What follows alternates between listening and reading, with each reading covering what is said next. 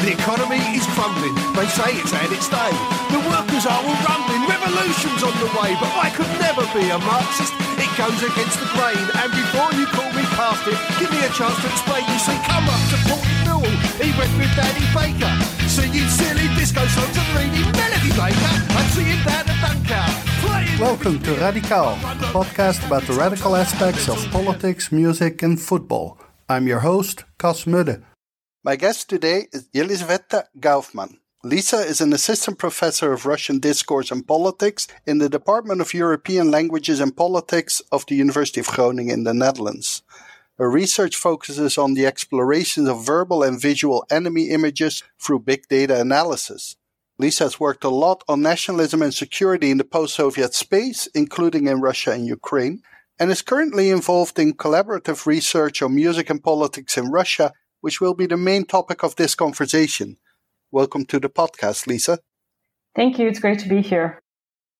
So, the first question, as always, what was the first sports team you ever supported?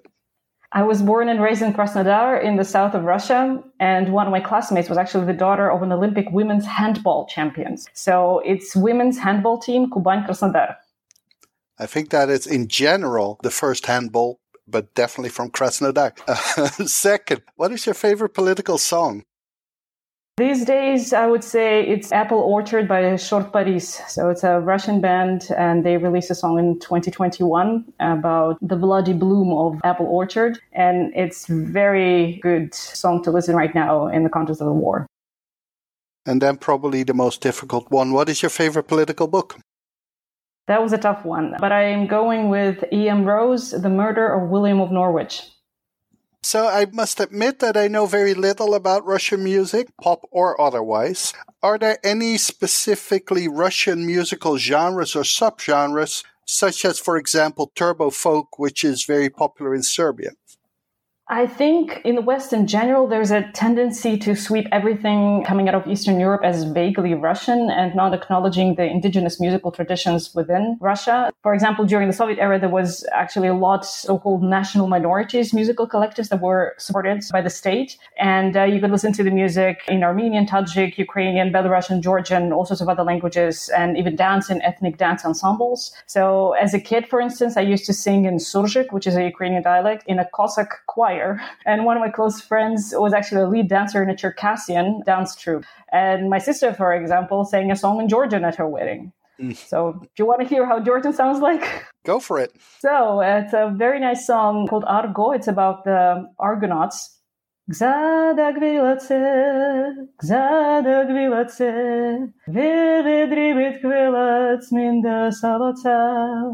Beautiful. Surzhyk or no? Try me. Okay, Surzhyk. Surzhyk is a Ukrainian dialect which is spoken in the eastern part of Ukraine and it's spoken also in the south of Russia where I grew up in. So it's a very happy song about a dish. Хоп, мої гречаники, хоп, мої милі, чого ж мої гречаники на скорінь не сіли. That does sound really optimistic. Something yeah. that we generally don't associate with the Slavic soul in the stereotypical Western image. So you already referenced the communist period Western music was largely forbidden, and listening or playing it was often seen as political protest. Did this change in the 1990s? Did Western music start to dominate Russian airwaves, or did a kind of Russian version of Western pop slash rock emerge? So it was indeed hard to get access to Western music in the Soviet era because the monopoly on record printing was held by a state controlled uh, Melodia label. And if you had some connections, you could get access to some good stuff, but regular people had little access to less mainstream genres. So, for instance, there was even a saying in Soviet Union at some point that if you listen to jazz today, tomorrow you will sell your motherland. But there are definitely some Western performers that were very popular. For example, the Beatles were hugely popular. Although I'd say the change happened somewhere in the 80s with Glasnost Perestroika era, where you had a more stable trickle of Western performers. In the USSR, you also had Michael Jackson, Elton John, that were extremely popular. Before that, you had Boney M, Bee Gees. You had a number of Italian singers that were very popular, like Toto Cutugno or Al Bano. But it also kind of depended on what your parents' musical tastes were. So I was growing up in the 80s and 90s. So it meant that every time we took a long car trip, my dad would put up some Genesis or Phil Collins uh, or Emerson Lake and Palmer There was also Chicago. There was Yes. There was Led Zeppelin, Deep Purple, that kind of stuff. And then obviously when MTV came up, MTV had a massive influence on musical tastes. But even before that, there was obviously Soviet pop that was called Estrada back in the day. Singers like Alla Pugacheva was all the rage. She's still popular, and she actually now left Russia because she voiced her opposition to the war against Ukraine. Now, there are two Russian bands that have made a splash both in Russia, but particularly in the West, and both had an interesting political connection. So the first one is Tatu, a pop duo of two young women, Lena Katina and Yulia Volkova, which had several hits in the early 2000s and even represented Russia at the Eurovision Song Contest in 2003. Now, part of the band's hype in the West was that the girls were allegedly lesbian. How did this play out in Russia, which already before Putin was pretty homophobic? So the thing is that even though they were sort of perceived as lesbian in the West, actually in Russia they were specifically positioned as queer baiting and not lesbian at all. So it was completely an act. It was orchestrated by producers, specifically Ivan Shapovalov back in the days. They were teenagers when the band was put together and their parents obviously had to be on board with that. And they also all said at the time that it was just uh, kind of a performance in a way. And on top of it, in the Russian culture, it's more mainstream culture. There's no such thing as being a lesbian lesbian. It's more about like you haven't found a man to love you. so obviously that's kind of female sexuality in this regard is not considered such a big of a transgression, so to say. Right. And also if you listen to the lyrics in English and in Russian for the hit All the Things You Said, in Russian is actually Я сошла с ума, я сошла с ума, мне нужна она, мне нужна она. So it goes like I went crazy, I went crazy, I need her. So being a lesbian literally means being crazy in the song. So everybody sort of knew that it was an act. And I think that once they actually started to acknowledge that it was an act, their popularity also waned in the West. Right. Um, but the thing is that there were actually a number of very popular artists in the 90s that would be queer coded now, like Boris Moiseev or Valery Leontiev. And there's a lot of speculation in the press about whether they're gay or not. But again, this is the male homosexuality that's seen as a transgression, not the female kind. So the female kind is viewed as an act anyway. So that's why Tatu and the band name means like that woman loves this woman. But it being an act where there was no, not a lot of backlash in the day. Now, the second band is, of course, the girl punk band Pussy Riot, which became world famous with their protest concert in Moscow's Cathedral of Christ the Savior in 2012. Now, various Pussy Riot members went to jail and some became celebrities in the West. How is Pussy Riot perceived in Russia? Both within the music scene and the political scene. And do you think their political protest changed anything?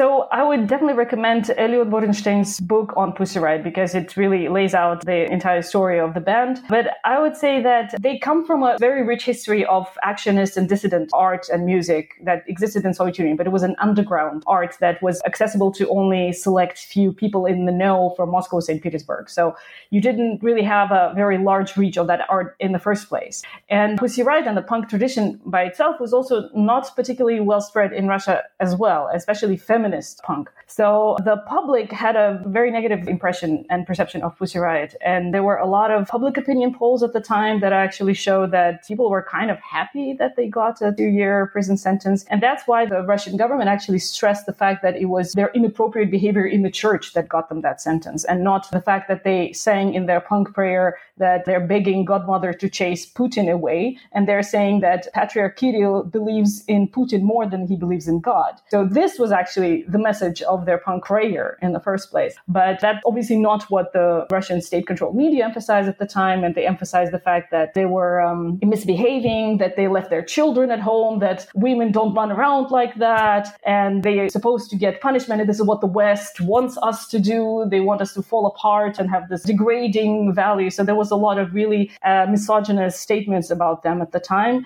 And there was not that much sympathy even from some of the liberal politicians at the time. I wouldn't say that their has changed much because it was also already the time when Putin was doing this conservative turn, but it definitely galvanized a lot of the um, conservative forces in the Russian society that viewed this as an attack on them specifically.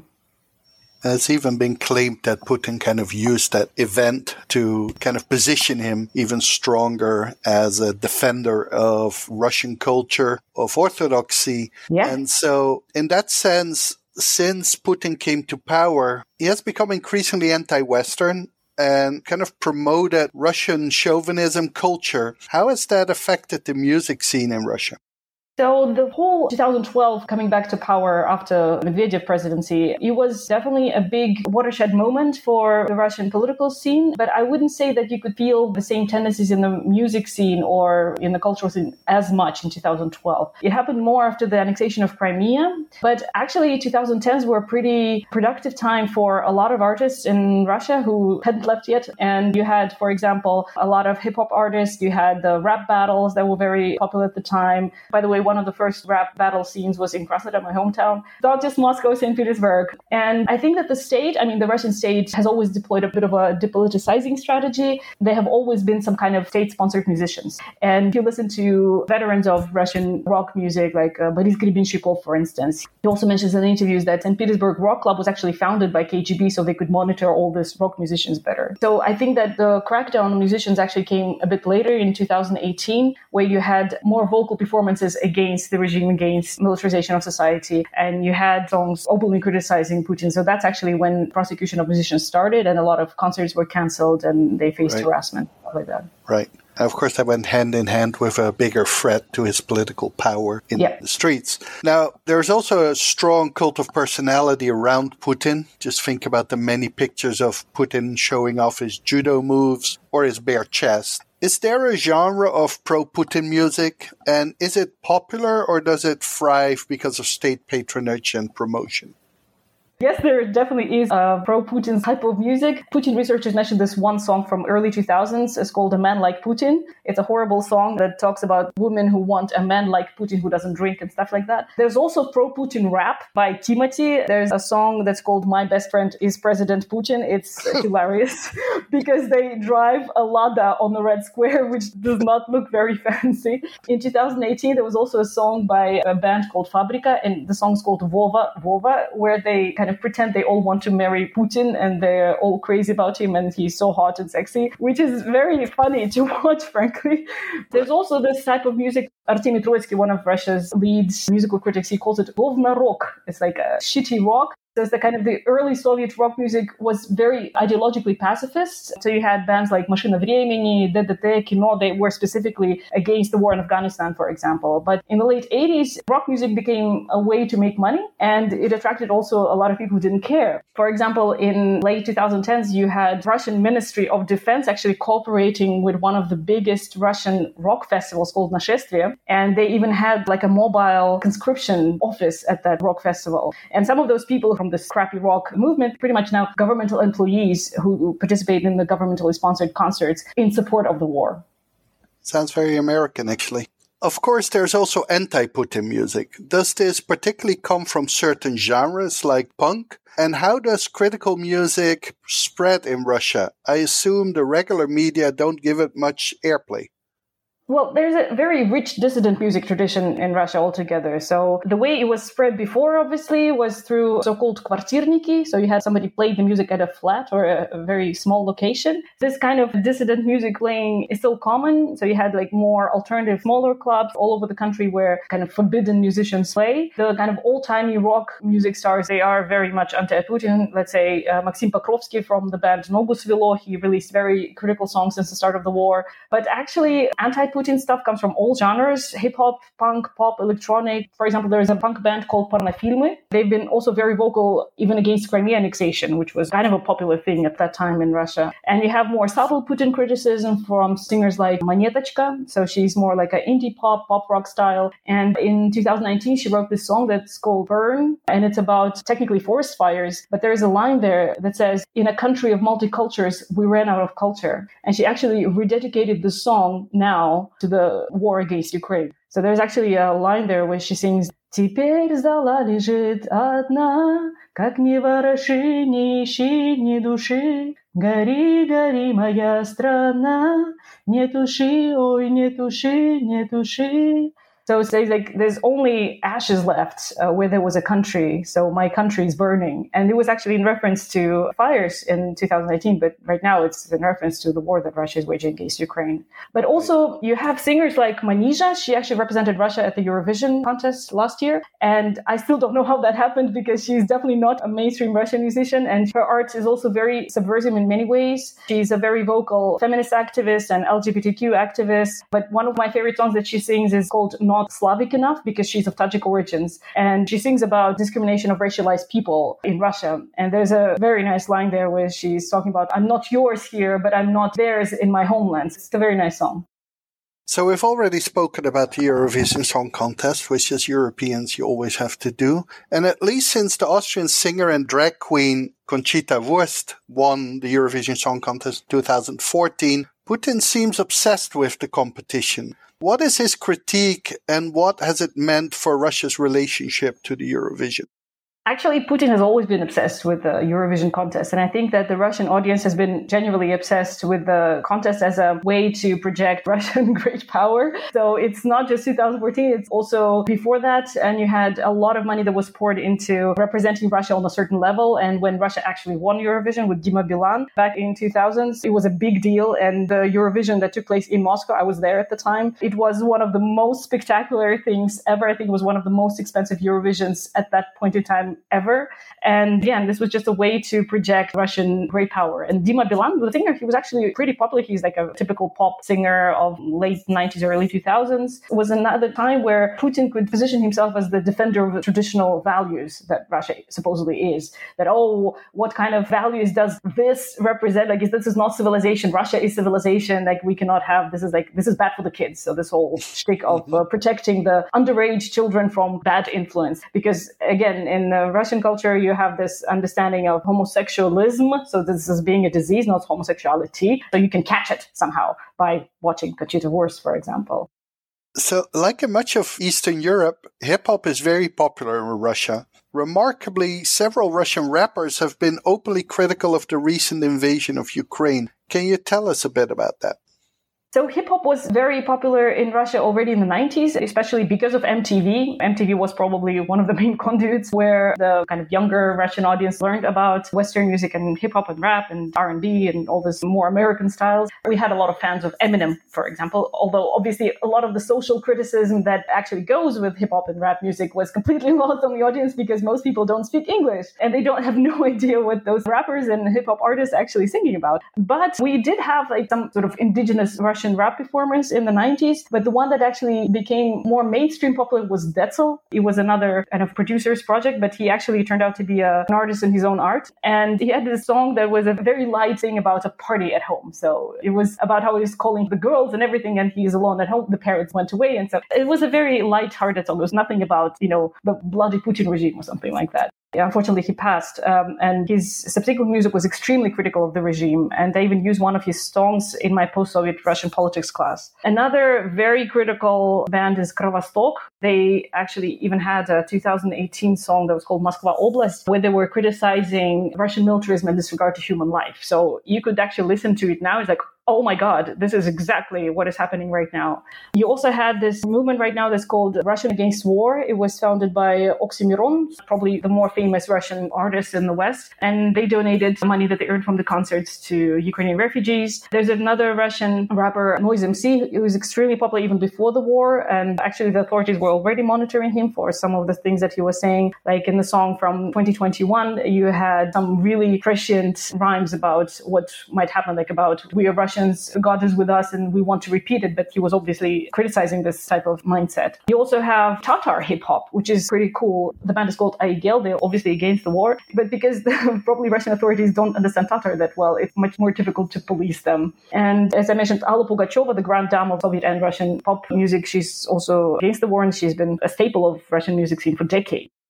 Now, how widespread is this? Are these protests, do they come through how do they spread through the internet, through social media of these artists, or is this also discussed in the media?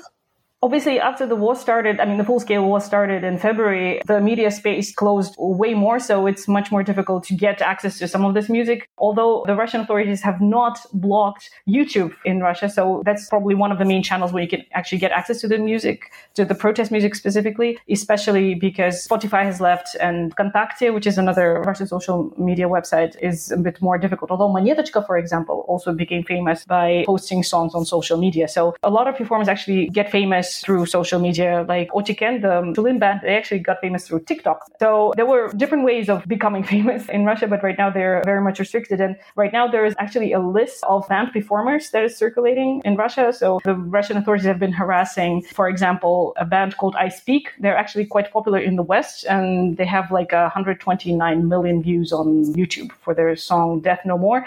But this song actually was seen as an insult to Russian authorities and security services back in 2018. And they have have been harassed ever since. But even performers like Manizha, who performed at Eurovision, she's now banned. Monetochka is banned. Little Big, the other very famous Russian band that also supposed to perform at Eurovision, they're also banned. Oxxxymiron, Noise, Zemfira, DDT, Aquarium. So all of these bands, a lot of them are rock bands, are also banned. And now there are also reports that uh, people are getting arrested for listening or performing music in Ukrainian language. That's kind of the state of repression you have in Russia right now. But also even one of the cult movies of post-Soviet Russia that's called Brother, Brother and Brother 2. They actually feature a song in Ukrainian language by Okean Elzy. The song is called Khaliti Benimas. It was an extremely popular song in early 2000s in Russia. Yeah, it would be very difficult for the Russian authorities to stamp out the affinity to oppositional music because, again, you have many more channels than you used to have during Soviet Union. Yeah, regularly pointed to the fact that a lot of the repression didn't necessarily start in 2022, but really already with the first invasion of Crimea and the east of Ukraine. Maybe you can say a little bit more about what the effect of that repression was for the music scene and how it has changed in the last half year. I'm not in Russia anymore, so I don't know what is the exact experience of trying to listen to the music that you like in Russia right now. But there was definitely a lot of prosecution of oppositional artists, and it was very easy pretext to prosecute them. So you had several laws in Russia that were supposed to protect the minors against harmful information. So usually, if the government wanted to harass a performer, what they did is that they accused them of promoting some kind of information that's harmful for children. So let's say either drugs or suicide or something like that. So they would just accuse them of that, and then the band would have a really hard time performing. And it happened very often, especially it was specifically anti-Putin band, so they were very vocal politically. But again, sometimes it was a bit harder to understand how much opposition there was in the songs. I think it happened mostly with hip hop artists in Russia. But right now, some people call it actually a soft repression where you just kind of do not get played, like you're not allowed to perform you are not arrested, you're not banned outright, but you're not allowed to perform. And Short Pariso, this band that I mentioned in the beginning, they're actually doing really interesting performance art within Russia, but they haven't been banned yet, even though they have been quite outspoken against the war, but because they're doing a critique in a more nuanced way. Although there have been a lot of people who have been very open about the way they criticize the regime and the war. And obviously, this is not just an artistic problem, but for these musicians, this is also just about profession and about being able to make money. Have bands moved away from Russia? And given that quite a lot of them sing predominantly in Russian or indigenous languages, they're to a large extent dependent upon the Russian market right? I mean, you can't just move to the West and get a similar type of career by rapping in Russian. What is that effect? Does that mean that the scene is kind of imploding? Is it adjusting? It's hard to say right now because it's unclear what happens next. But yes, a lot of critical collectives have left. Some of them already had some links in the West, so it's obviously easier for them for bands like Little Big, who has, I don't know, 300 million views on YouTube. So it's easier for them, for instance. It would be more difficult for, as you mentioned, the kind of indigenous groups. But again, there's more appetite for ethnic uh, music as well. So maybe they will be able to make it. At the same time, there definitely is some appetite for music in the post Soviet space, although I think that Russia's war against Ukraine definitely contributed to the fact that nobody would want to learn the language, listen to the music, or anything like that because it's just so awful what Russia is doing to Ukraine. But at the same time, it's hard to say what happens next because I think a lot of those performers are hoping that the regime will fall, frankly. So uh, they will be able to come back and continue performing. And a lot of people have read that I'm not doing any art until Putin is in power. So a lot of artists have actually said something to the effect of that. That might still take a while, though. So, finally, what is the greatest misunderstanding about the relationship between politics and music in Russia? I think that the biggest misunderstanding is that there is not just Tchaikovsky and Rachmaninoff, so there's a lot of indigenous musics and there's just a lot that you can listen to. And I think that the um, way the state has tried to harass musicians actually fostered their creativity in many ways. But I guess that happens in every authoritarian state. So there is just a lot to listen to, and I'm afraid that nobody will want to listen to it anymore. But um, yeah. Yeah, I think that's a valid concern. There is a massive backlash against anything Russian. Yeah, irrespective of whether it is linked to Putin or to the war. And obviously, this can strongly affect Russian artists, be that in music or outside. Much for coming on the show, Lisa. Uh, it was a pleasure. Thank you, Cas. You can follow Lisa Gaufman on Twitter at, at Lisa's underscore research. Thank you for listening to Radical. The music is from the Gonads with the classic song Karl Marx supported Millwall, and I'm your host, Cas Mudde. If you liked the episode, please subscribe to Radical on your podcast platform of choice, and don't forget to rate us. Till the next time. The economy is crumbling. They say it's had its day. The workers are all rumbling. Revolution's on the way, but I could never be a Marxist. It goes against the grain. And before you call me past it, give me a chance to explain. You see, come up to Port Newell. He went with Danny Baker. See you silly disco songs and reading Melody Maker. I see him down at Dunkow, playing with his beard. No wonder that that's Capital turned out a little weird.